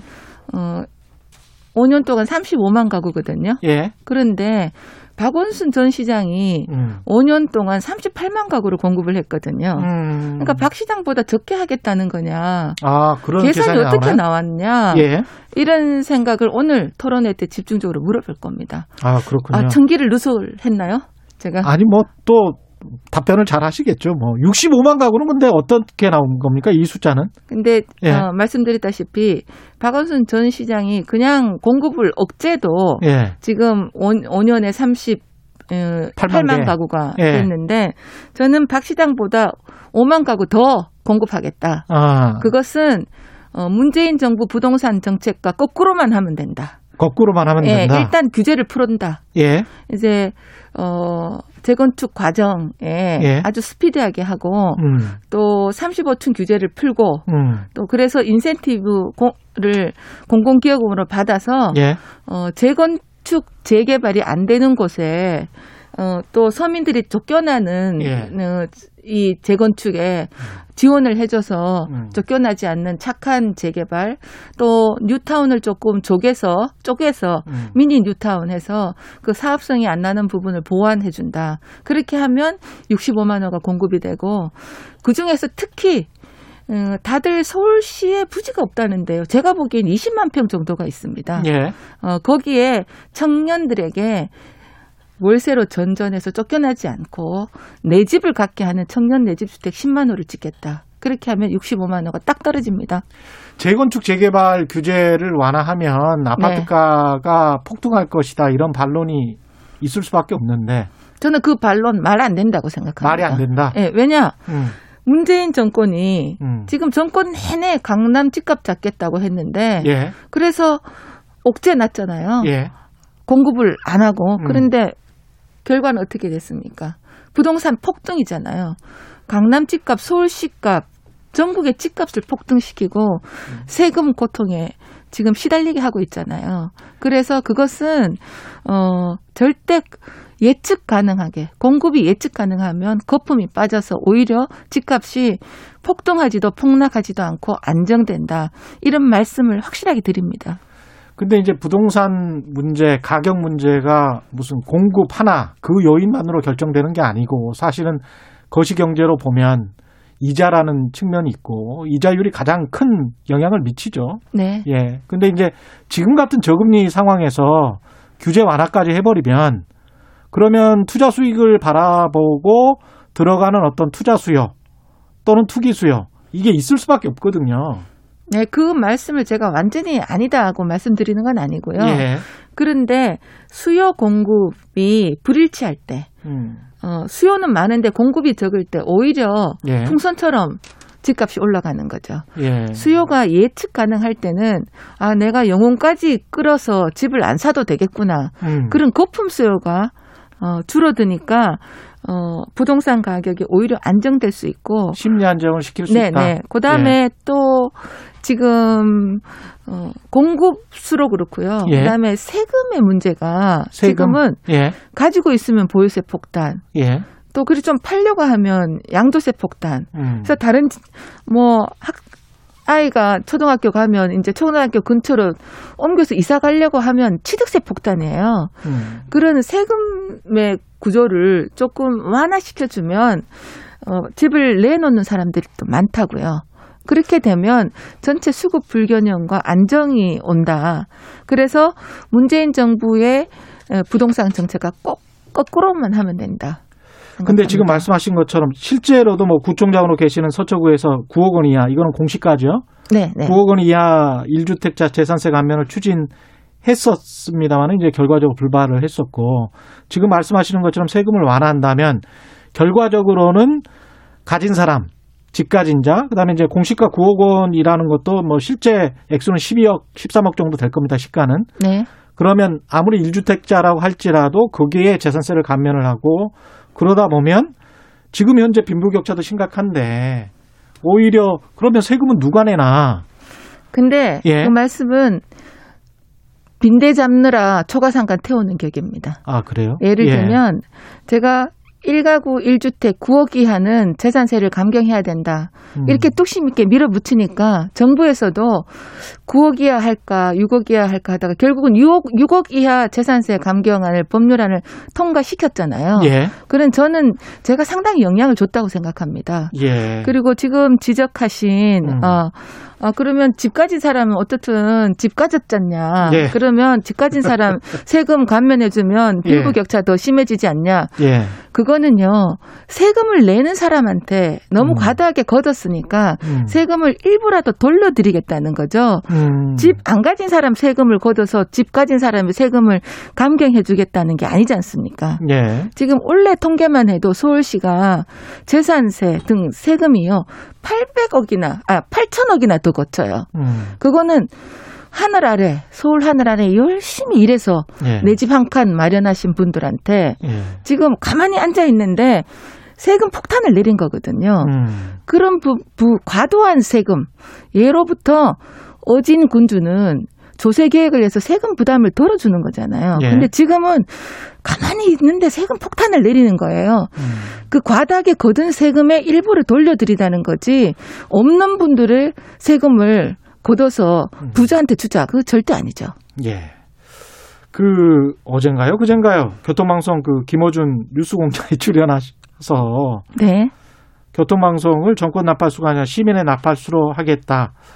뭐 이 정도만 말씀하셨으면 좋았을 것 같은데 그 편성에 관련된 것까지 막 어 그거 아닙니다. 하면서 사실이 왜곡됐습니다. 예, 네. 방송법을 이 위협하는 거 아닌가? 예, 언론 자유를 위협하는 거 아닌가? 그런 어떤 비판의 목소리도 나오고 있습니다. 저는 예, 그때 교통방송이 예, 어, 정권의 나팔수가 아니고 시민의 나팔수가 돼야 된다. 예. 그러니까 어, 김호준 씨가 저에게 그러면 저 그만둬야 됩니까 이러시더라고요. 예. 아니 교통방송에 그만둘 수도 있고 안 둘 수도 있다. 음. 왜냐 교통방송에 정치방송을 다 없애면 예. 김호준 씨는 당연히 그만둬야 되는 거죠. 교통방송이 아니 TBS에 TBS가 정치 프로그램을 다 없애면 예. 당연히 정치 프로그램 하시는 분들은 없어야 되죠. 예. 근데 교통방송 어 TBS가 정치 프로그램을 계속 하게 되면 음. 규정추를 잡아야 된다. 균형추를 잡아야 네. 된다. 그러면 김호준 씨처럼 어. 어, 문재인 대통령을 강력하게 지지하시는 분도 있으면 음.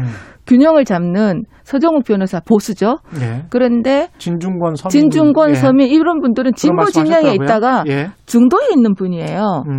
그런데 박영선 후보가 이 언론인 출신이 음. 독재 발상이라고 얘기를 해서 제가 아주 어이가 없어서 예. 김호준 씨한테 전화해서 물었어요. 그랬더니 김호준 씨가 아, 또 전화해서 물었어요? 네네. 예, 예. 김호준 씨가 어떻게 얘기한지 아세요? 예, 뭐라고 아니 했습니까? 조 후보님 입장에서 할 말 다 하셨는데 예. 왜 그러냐? 예. 괜찮다. 예. 할말 하신 거다. 이렇게 하든 아, 김호준 씨는 대인배로 넘어갔는데 왜 네. 박영선 후보가 독재 운운하느냐고요. 독재 운운하느냐? 예, 저는 예. 규정치를 잡자는 얘기를 했는데 예. 그래서 참 그분 지금 조급하다. 아. 왜냐? 옛날에는 친문이 아니었어요. 예. 또 비노무현이었어요. 예. 근데 지금 후보가 되려니 친문들의 마음이 돌아설까봐 예. 지금 친문한테 아부하는 거냐? 왜 이렇게 오버하느냐? 이런 생각을 제가 하고 있습니다. 근데 그것도 그것지만 사실은 바로 이전 정권 때 이명박 박근혜 정부 때 그 실제로 이제 KBS에도 그 당시에 수석이 전화를 해서 뭐 대국적으로 도- 도와달라 크게 도와달라 그렇게 전화를 하고 그게 이제 실제로 방송법을 어겼기 때문에 그런 어떤 전력이 있는 정당의 예비 후보가 TBS에서 그런 말을 하니까 자라보고 놀란 가슴 예? 소뚜껑 보고 저는 그 놀란다고 프레임 씌우기라고 생각합니다. 예. 제가 제가 공정하게 하자고 한 것 뿐인데 음. 김호준 씨 보고 나가라고 한 것도 아니고 그런데 그걸 프레임 씌워가지고 예. 독재 정권 운운하는 거에 예. 저는 그 발상이 음. 정말 촌스럽다. 촌스럽다. 네. 예. 예, 마지막으로 한 1분 정도 남았습니다. 나경원도 오세훈도 오신환도 아닌 조은희가 국민의힘 후보가 돼야 되는 이유, 본선 경쟁력, 강점 네. 말씀해 주십시오. 예. 저는 이번 서울시장 선거만은 정치인 출신은 안 된다고 생각합니다. 정치인 출신은 안 된다. 저처럼 예. 정치 머리 있고 음. 일머리 있는 사람이 돼야 된다. 일머리 있는 사람이 되는 네, 거다. 예. 왜냐하면 그 대, 서울시장이 대권 노름하느라고 지금 서울 시민의 삶이 굉장히 어려워졌는데 예. 서울시장이라는 자리가 대표로 당 대표로 가는 징검다리도 아니고 음. 대선으로 가는 징검다리도 아니다. 음. 오로지 서울 시민의 삶을 챙기는 음. 문제 해결 능력이 있는 저 조은이가 답이다. 고맙습니다. 네, 예, 조은희 국민의힘 서울시장 예비 후보였습니다. 고맙습니다. 감사합니다. 좋은 하루 되십시오. 예.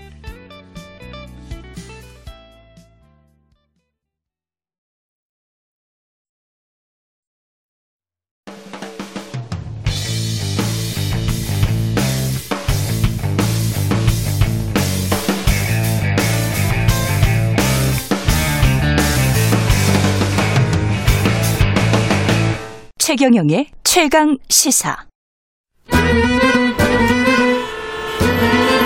GPS가 연결되었습니다. 최경영의 최강 시사. 여의도 신호등. 네, 한 주간 화제가 됐던 정가 인물 집중 탐구해보는 시간이죠. 주간 인물 토크쇼 여의도 신호등 김태현 변호사 지금 허겁지겁 뛰어오셨습니다. 안녕하십니까? 아 그런가요? 아, 예. 안녕하세요. 예. 아까부터 와 있었던 거. 아 그래요? 아, 대단하십니다. 아까부터 와 있었대. 예. 신호등 오래 기다리고 바. 바뀌기 직전에 들어오셨습니다. 예. 오네요 들어오기 전에 오면 되는 거죠. 현국태 현근태 변호사 나와 계십니다. 안녕하십니까? 예. 한참 전에 와 있었어요. 예, 한참 전에 와 네. 계셨습니다. 현근태 변호사님은 예. 오늘 두 분은 어떤 인물 골라오셨습니까? 김태현 변호사님은 저는 뭐 신현수 청와대 민정수석 민정수석 곧 전 수석이 되실 것 같은. 그리고 현근택 변호사는 저는 뭐 안철수 대표. 안철수 국민의 예. 대표 하셨네요. 신현수 청와대 민정수석 이야기부터 할까요? 곧 전 수석이 될 것 같습니까? 아, 뭐 안 한다고 지금 뭐 사, 사직서 내시고. 뭐 계속 있으라고 하잖아요. 아, 근데 본인이 지금 이 상황에서 이게 이런 그렇잖아요. 예. 문재인 대통령하고 신현수 전 수석이 예. 뭐 저희가 뭐 두 사람 관계자 이러고 본 건 아니지만 예. 알려져 있기는 굉장히 가까운 사이로 알려져 있죠.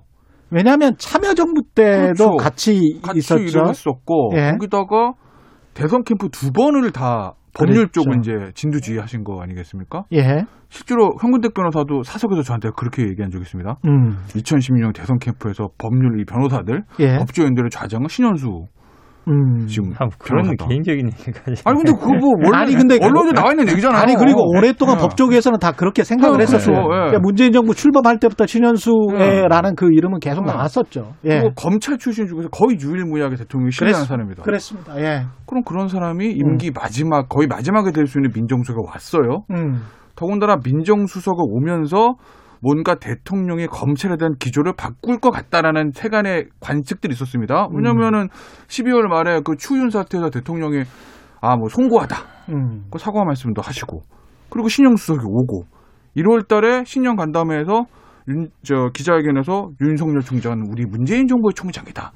이 워딩으로 봤을 때 뭔가 기류의 변화가 있을 거라고 이제 보이지 않았습니까? 예. 아마 신현 수석도 그런 거를 기대했을 거예요. 어. 근데 한 달 만에 사직서를 냈다. 음. 두 사람의 어떤 개인적인 관계, 음. 대통령의 검- 그 국정 기조 변화 이런 흐름 속에서 6개월 단위가 한 달 만에 사직서를 냈다라는 건 음. 신영 수석 이건 그냥 예를 들어서 우리가 막 목리 부리듯이 나 안 해. 대통령 붙잡으면 어 이러면 내가 좀 더 위상이 높아지고 이게 아니라 음. 정말 이건 안 하겠다는 의사를 표현한 것이기 때문에 자존심이 많이 상했다. 뭐 자존심의 문제는 아닌 것 같아요. 뭐 음. 예를 들어서 그 국정 운영하는 사람들의 자존심 약간 상했다고 하면서 음. 애들, 애들도 아니고 나 안 해. 몰라. 그리고 가뭐 이러진 않을 거고 이건 박범계 장관이랑 예. 사법연수원 그 기수 차이가 두 분도 변호사니까 아시지만 이광실 비서관이랑 더 나죠. 예, 그러니까 너무 차이가 많이 나니까 한 네. 7기 정도 차이가 나더라고요. 예, 그렇죠. 그런 차원에서 어떤 선배로서 애우도 못 받고 뭐 이런 어떤 자존심 저는 그런 측면에서 말씀드리는 거예요. 그 그러니까 자존심. 자존심 상한 것도 예. 있겠습니다만 예.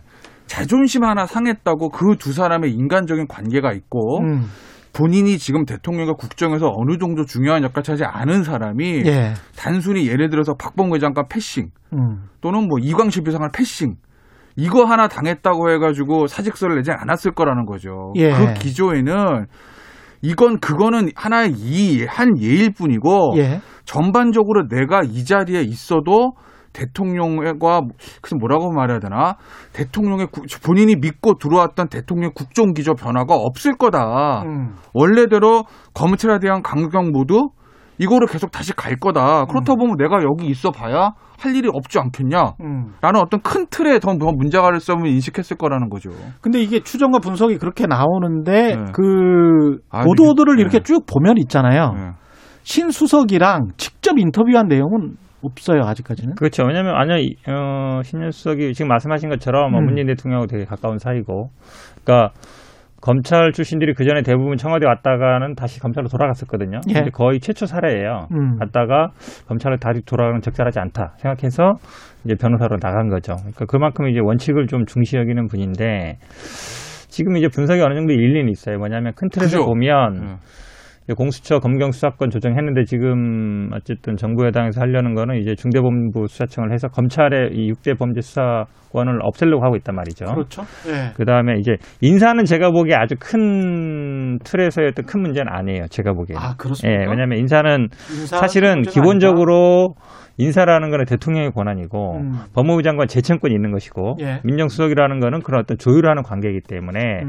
인사 문제가 사실은 뭐 권한이 있는 사람이 하는 거잖아요. 예. 그렇기 때문에 민정수석의 역할은 크지는 않은 것 같은데 제가 보기에도 이 검찰 개혁 방향과 관련된 것이 참 어려운 문제다. 예. 왜냐하면 신현수 수석이 말씀하신 것처럼 검찰에서 그래도 가다가 청와대 갔다가 나중에 이제 가서 우리 뭐 민주당 법률 지원단 그 캠프에서도 어쨌든 2012년, 2017년 뭐 어찌 보면 좌장 역할을 했던 분인 건 맞습니다. 그런 만큼 또 신뢰도 있는 거고. 근데 예.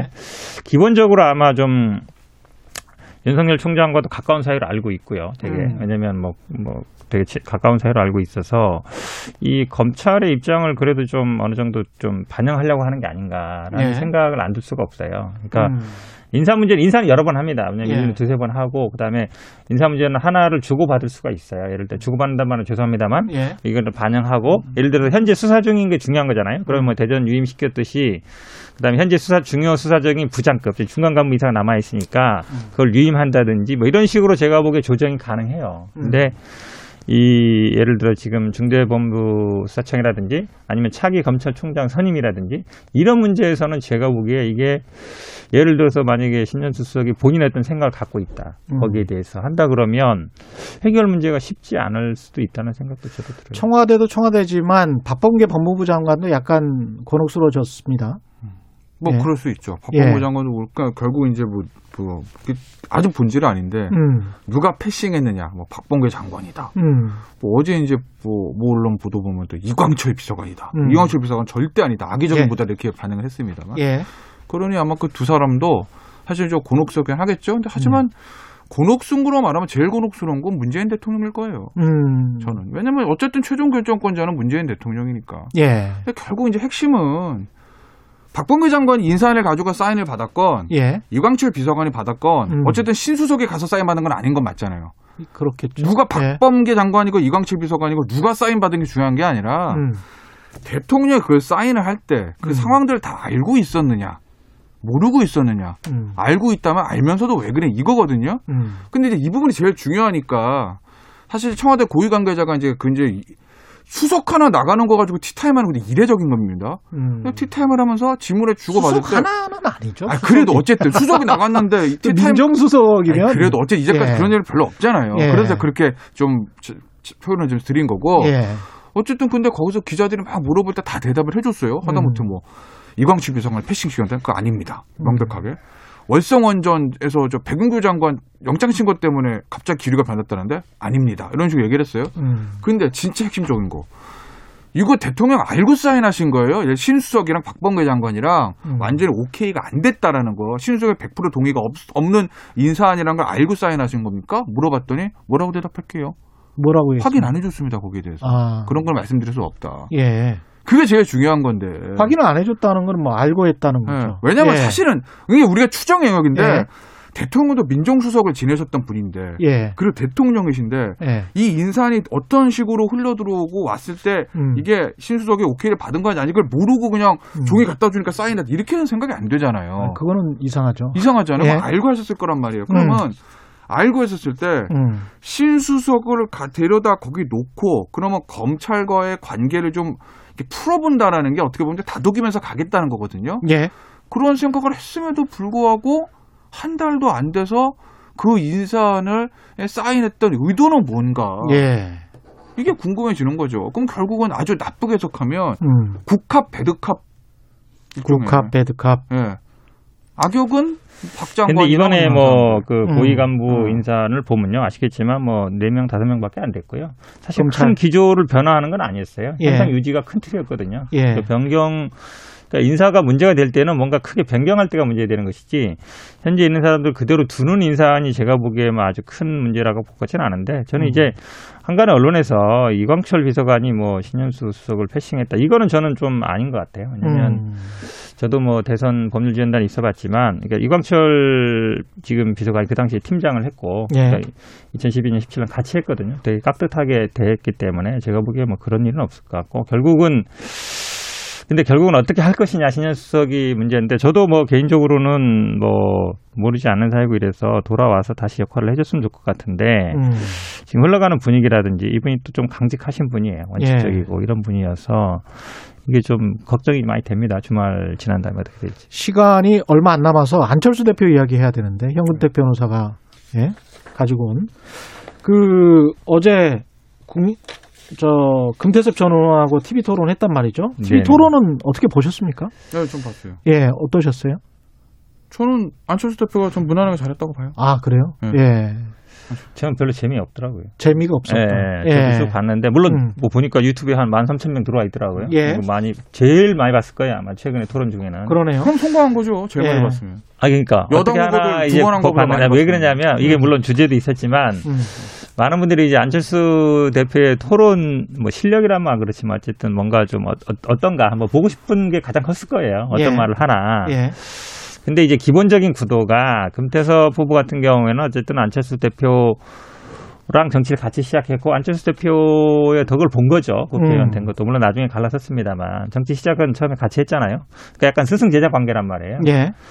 그렇게 본다 그러면 사실은 세게 붙기는 힘든 구조예요. 그렇죠. 리고 지금 이제 지지율 격차도 많고 음. 이걸 뭐 토론회 두세 번 한다고 해서 확 뒤집어지는 않거든요. 예. 그러면 금태섭 후보가 막판에는 조금 뭐 예를 들어서 뭐 새정치 하는데 그동안 한 게 뭐 있냐 뭐 대선 나간다고 하는데 뭐 또 나가는 거 아니냐 뭐 얘기 일단 퀴어 축제 얘기도 했지만 음.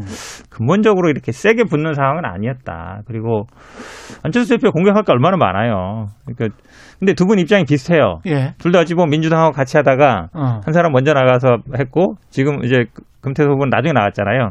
그러니까 서로 그 부분이 어찌 보면 제가 보기에 가장 아킬레스 건인데 서로의 가장 큰 아킬레스건은 안 건들더라고요. 그러니까 없어요. 국민의힘을 비판하지 않겠다라는 그 분위기가 완전히 형성된 다음에 그 스스로 또 이야기도 했고요. 그렇죠. 두 분 다. 비슷하잖아요. 여기 여기 민주당 쪽에 있다가 예. 중도로 넘어갔다가 이제 어 이제 보수 이제 국민의힘이랑 합쳐야 예. 되는데 예. 그게 누가 봐도 다 이제 말이 안 되는 상황이잖아요. 그럼 우리가 이제 네. 언론이 보통 이야기를 하는 이게 삼지대다. 안철수 금태섭이 삼지대다. 이렇게 이야기를 하잖아요. 그런데 어제 토론에서는 국민의힘은 비판을 자제하고 그다음에 이제 어 정권 심판에 집중을 하는 그런 모습을 보였단 말이죠. 그렇다면은 이게 반문인가? 삼지대가 아니고 아니 삼지대가 되려면 기본적으로 또는 뭐 국민의힘 독자 생존한다. 내가 과거 이제- 간다라 간다는데 이미 예. 전제가 어쨌든 단일화 연대를 전제로 하고 있잖아요. 그렇죠. 그 삼지대라는 게 성립이 안 하죠. 기본적으로 어떤 명분으로 해서 지금 단일화를 할 건가 그 과정. 아니 A팀 B팀이라 규정했잖아요. 여기서 어쨌든 결승전 하겠다는 거니까 그러면 어. 이 삼지대 자체가 성립이 안 하는 거죠. 음. 삼지대건 사지대건 오지대건 그게 중요한 게 아니고. 그죠? 인정하는 거예요. 삼지대 아니, 없다는 그게 거. 그게 중요하지. 아니 어제- 어제 언론이 토- 아니. 누가 나의 이름을 불러주기 자. 전에는 나는 딱 그냥 꽃에 네. 지나지 않은 거예요. 그러니까 어우. 그렇게 삼지대라고 딱 불러버리면 네. 그게 어느 정도의 의미를 가지고 있는 거죠. 소멸이지. 제가 예. 보기에는 얘는 그런 얘기. 예. 그런 얘기가 아니라 저의 깊은 뜻을 아직 이해를 못했어요. 아, 그래 말씀하세요. 말씀하세요. 말씀. 말해봐요. 예. 그런 얘기가 아니고. 예, 예. 기본적으로 보면은 어제 토론회는 당내 경선이에요. 그죠? 음. 그러니까 제가 삼지대건 사지대건 오전건 당내 경선에 마찬가지가 입장에 무슨, 같은 무슨 당내 아니, 경선?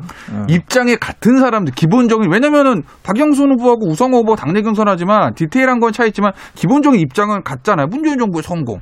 국민의힘으로 야당으로 주면 안 돼. 똑같잖아요. 예. 기본적인 입장이 같은 사람이라는 얘기를 하는 겁니다. 예. 그러니까 기본적으로 그래서 당내 경선 성격을 가지고 있는 거고 조금 더 들어가면 기본적으로 야당의 경선이에요. 음. 그렇다고 보면 당연히 집권 여당을 견제하고 정부를 심판하자는 공통 기조가 깔린 상태에서 그 토론을 진행할 수밖에 없다. 음. 그럼 뭐 당연 그래서 제가 삼지대고 사지대고 그게 중요한 게 아니다 말씀을 드린 거고. 음. 자 그러면 이거 한번 보시자고요. 그래서 뭐 재미가 없다 뭐 그러시는데 보니까 여당에서 박영순 후보하고 저기 안 저거 우상호 후보하고 두 번이나 하셨더라고요. 예. TV 토론을. 예. 근데 그럼 원래 두 번 하시면 두 분에 한 사람 파란불 뭐 이런 거 가져오시지 안 가져오잖아요. 그죠? 우리가 오늘 여기서 어제 있었던 그 토론회를 지금 민주당에 속, 속해 계신 현근택 변호사가 음. 들고 왔다는 것 자체가 음. 어제 토론회 성공이다. 더군다나 어제 분명히 우리 아이템 정할 때 음. 안철수 후보 빨간불 한다고 그랬거든요. 예. 보기도 전에 예. 못할 줄 알았을 거예요. 오늘 원고로 보니까 색깔이 없어. 예. 본인 마음속으로 파란색으로 바꾸긴 조금 좀 껄쩍지근하고 아. 양심상 빨간불은 못할 거고 그런 거 아니, 색깔 없음이잖아요. 상대 패널을 성공한 거라니까요. 그러니까 이 정도면 안철수 후보 입장에서는. 예. 아니 그뭐 말은 대답은- 저도 사실은 맞아요. 그러니까 어, 저도 그죠? 어. 빨간불일까요? 한 거지 빨간불이라 확정은 아니었는데 예. 아, 의, 의외로 조심하시더라고요. 보고 보고 또 판단을 하시는 예, 거니까. 그러니까. 아, 보고 판단하는 거죠. 변호사로서의 아니 그- 토론회 하기 전에 한. 거니까. 예. 근데 훌륭한 근데 아까. 아까 예, 말 예, 중에는 예. 저는 이 말이 재밌는 것 같아요. 당내 경선이다. 음. 그러니까 국민의 당이고 음. 어, 금태섭 후보는 이제 아니 어쨌든 입장이. 그렇게 생각하고 있다는 거잖아요. 결국은 이제 다 합칠 거다라는 예. 걸 전제로 하는 거잖아요. 아. 그러니까 결국은 안철수 대표도 뭐 어쨌든 합당이든 뭐 연대가 됐든 입당이 됐든 예. 결국은 하나로 합쳐진다. 그 음. 틀에서는 뭐 변화는 없는 것 같아요.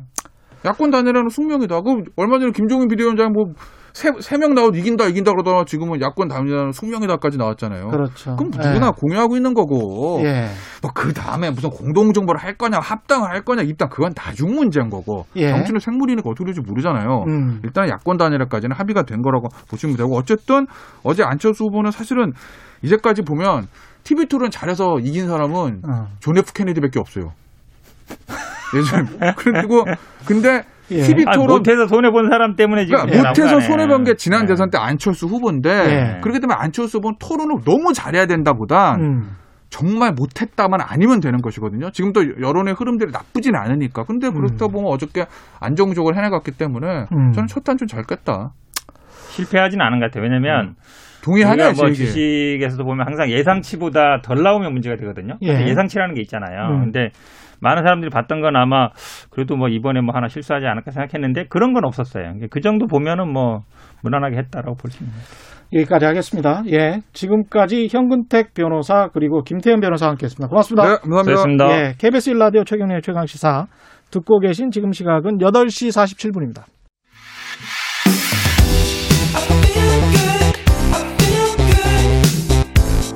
세상에 이익이 되는 방송 최경영의 최강 시사 네, 클럽 하우스. 클럽 하우스가 뭐지? 뭐 이렇게 춤추고 뭐 이러는 데 아닙니다.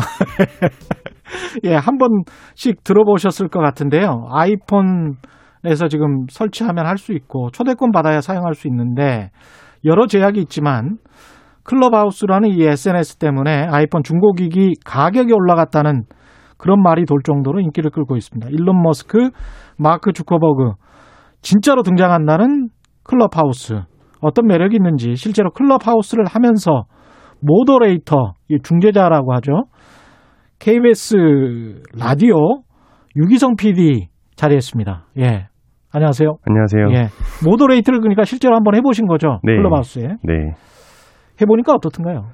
어, 굉장히 신선한 경험이었습니다. 예. moderator라는 것 자체가 원래는 없던 개념이잖아요. 흔히 예. 사용하던 개념은 아니었는데 예. 단순히 DJ도 아니고 음, 그렇다고 MC도 또 아니고. MC도 아니고 어. PD도 아니에요. 예. 진행도 하면서 내가 결국에 기획까지 해야 되는 역할을 맡게 되거든요. 그러니까 방을 개설하는 사람이에요? 네, 제가 moderator가? 기본적으로 클럽하우스 구조를 좀 얘기를 먼저 드리면요. 예. 하고 싶은 얘기가 있는 사람이 방을 만듭니다. 어. 혼자 만들 수도 있고 예. 같이 말하고 싶은 사람을 지정해서 만들 수도 아, 있어요. 혼자 만들 수도 있어요? 네. 아, 혼술이구나, 이거는. 네. 그냥 혼자 만들고 듣는 사람은 알아서 들어와라라고 할 수 예. 있는 거죠. 그럼 이제 스피커들과 모더레이터는 발언을 할 수 있습니다. 이게 음성 기반 SNS라고 일단 알려져 있으니까요. 스피커와 모더레이터는 발언을 할 수가 있고. 네, 그리고 그 아래 그 이야기를 들으러 listener들이 들어오게 되는 거죠. listener들은 원래부터 listener입니까? 들어오면은 기본적으로 listener로 되고요. 스피커가 되려면 어떻게 돼야 됩니까? 거기에 손 버튼이 있거든요. 아. 그 손 버튼을 누르면 moderator라고 지정된 사람 또는 지정된 사람들이 어.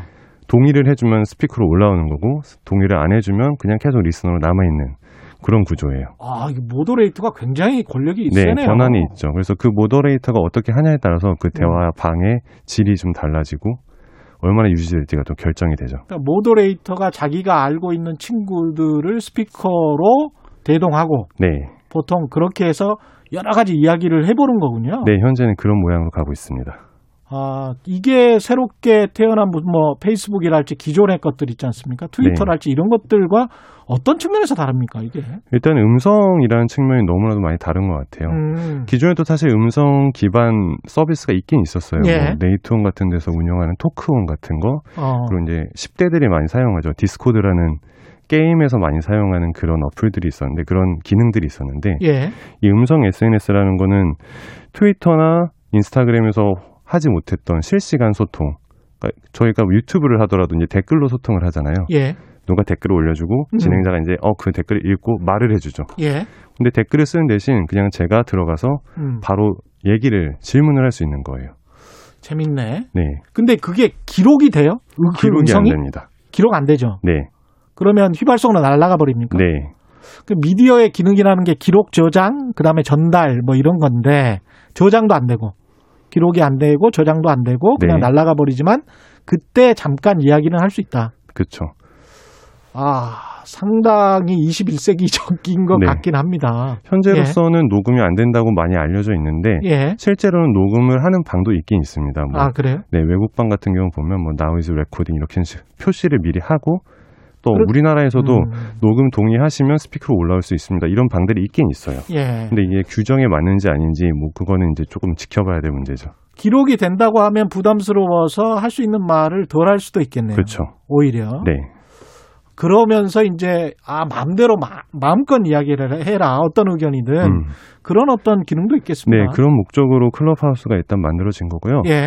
미국에서도 보면은 한동안 BLM, 네, 음. Black Lives Matter 문제가 많이 됐잖아요. 예. 그래서 미국의 흑인들 사회에서 이 클럽하우스가 좀 굉장히 성했다라는 평가를 많이 받고 있어요. 이 일론 머스크 아까 그 모두의 이야기를 했는데 많은 셀럽들이 이거를 합니까? 국내에서도 합니까? 아, 그렇죠. 예. 일단은 일론 머스크, 저커버그 이런 사람들은 많이 알려져 있죠. 예. 우리나라 같은 경우도 어떤 셀럽들이 들어와 있냐면요. 며칠 전에 정태영 현대카드 부회장이 방을 열었습니다. 어. 건축 이야기를 하겠다고. 예. 그리고 김봉진 배달의 민족 의장 예. 얼마 전에. 참가했죠. 참가하니까 그 방에 이제 사람들이 수르륵 몰려듭니다. 어. 그리고 최근에 최태원 SK그룹 회장이 예. 계정을 개설을 했다고 음. 또 알려졌거든요. 예. 제 생각에는 이런 식으로 나아가면 외국도 마찬가지거든요. 뭐 예. 스타트업이나 예. 유명 기업의 CEO들이 들어오기 시작할 때 이게 붐이 일어났다. 음. 그러면은 뭐 김범수 카카오 의장, 뭐 택진영 NC스포츠 음. CEO죠. 예. 또 정용진 신세계 회장도 사실 SNS 활동 굉장히 활발히 하시는 분이잖아요. 예. 뭐 그런 분들도 저는 충분히 들어와서 앞으로 더 즐거운 분위기에 여러 이야기를 나눌 수 있는 방이 될 것 같아요. 우리도 한번 해볼까요? 우리도 한번 해, 해서 얼마나 많이 들어오시나 한번. 제가 계속해서 얘기를 하고 있었죠. 같이 좀 하자고. 예.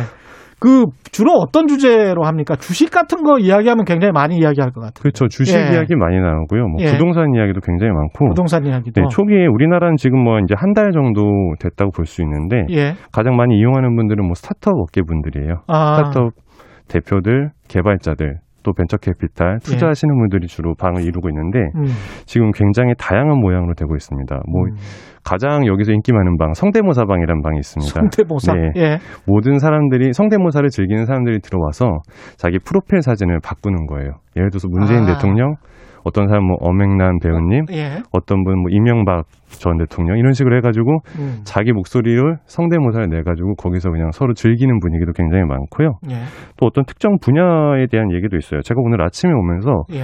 화성에 착륙한 로버가 있는데 그 이야기를 들으면서 왔거든요. 예. 우주 스타트업 하는 전문가분들 둘이서 음. 오늘 어떻게 되고 있고 지금 화성에 착륙을 했고 그래서 모두가 다 같이 신난다고 연구자들은 노래를 부르고 있습니다. 이런 이야기들 하고 있을 예. 정도로 굉장히 우리가 평소에 접하지 못했던 다양한 주제들을 좀 접할 수 있는 좋은 창구 같습니다. 근데 이게 그 IT 플랫폼, SNS 플랫폼이라는 게 떴다가 사라지는 경우가 굉장히 많기 때문에 그렇죠. 이거는 어떨 것 같습니까? 떴다가 사라질 것 같습니까? 아니면 계속 지속될 것 같습니까? 그럴 가능성은 충분히 있다고 봐요. 떴다가 사라질 사라졌을? 가능성. 예, 미디어는 예측을 할 수 없죠. 예. 근데 분기점을 하나 짚어보자면 음. 이제 안드로이드 버전이 언제 출시되느냐 그게 중요하거든요. 안드로이드 버전 지금 네. 아이폰밖에 없으니까 네, 출시 예정은 한 3, 4월쯤 출시될 거라고 얘기는 나오고 있는데 네. 정확한 기술적인 문제 때문에 언제 이게 출시될지는 모르겠지만 음. 우리나라 같은 경우는 인- 아이폰 user, 그러니까 아이폰 사용하시는 분들과 안드로이드 음. 폰 사용하는 비율이 한 3대 7 정도. 예. 지금까지는 그러니까 30 정도 되는 거죠. 물론 음. 아이패드나 다른 공기계를 이용할 수 있지만. 음. 근데 이제 안드로이드를 이용하는 분들이 대거 유입을 하게 되면은 예. 폐쇄적이라고 지적됐던 초대장도 굉장히 많이 늘어날 것이고 예. 그렇게 되면은 이제 또 양상이 달라질 수 있죠. 음, 이게 그 모더레이터 역할, 그 다음에 스피커 역할이 굉장히 중요하면서 권력화될 가능성, 이것도 여, 여전히 있겠습니다. SNS가 그런 속성이 있으니까. 네, SNS 자체가 그런 속성이 있기 때문에 예. 그런데 현재 이 클럽하우스를 보면은 음. 굉장히 좀 우호적이고 예. 서로 매너를 지키면서 공감을 해주는 분위기가 굉장히 많이 조성이 되어 있어요 이미. 예. 지금 우리 사회가 사실 갈등이 되게 오랫동안 지속되어 왔잖아요. 음. 근데 이 안에서는 오히려 어떤 갈등에 대해서 첨예하게 대립하기보다는 예. 좀더 서로를 보듬어주고 이해하려는 분위기가 있기 때문에 예. 저는 그런 면에서는 기존 미디어가 자극하고 음. 강요했던 부분들을 이 클럽하우스라는 SNS 서비스가 좀 융화시켜주고 풀어줄 수 있을 역할을 할 수 있을 것 같아요. 그 형식이 처음부터 그렇게 정착이 되면 네. 내용도 바뀔 수가 있죠. 마샬 맥루한 이야기대로 형식이 내용을 규정할 수가 있기 때문에 초기에 그렇게 잘 정착이 됐으면 좋겠네요. 네. 예. 최강 시사 클럽하우스도 조만간 했으면 좋겠습니다. 유기성 PD가 한번 잘 한번 해보세요. 제가 계속 이것저것 생각하면서 제안을 하고 있죠. 예. 알겠습니다. 지금까지 KBS 라디오 유기성 PD였습니다. 고맙습니다. 감사합니다. 예. 2월 19일 금요일 KBS 1라디오 최경련의 최강시사 오늘은 여기까지입니다. 저는 KBS 최경령 기자였습니다. 고맙습니다.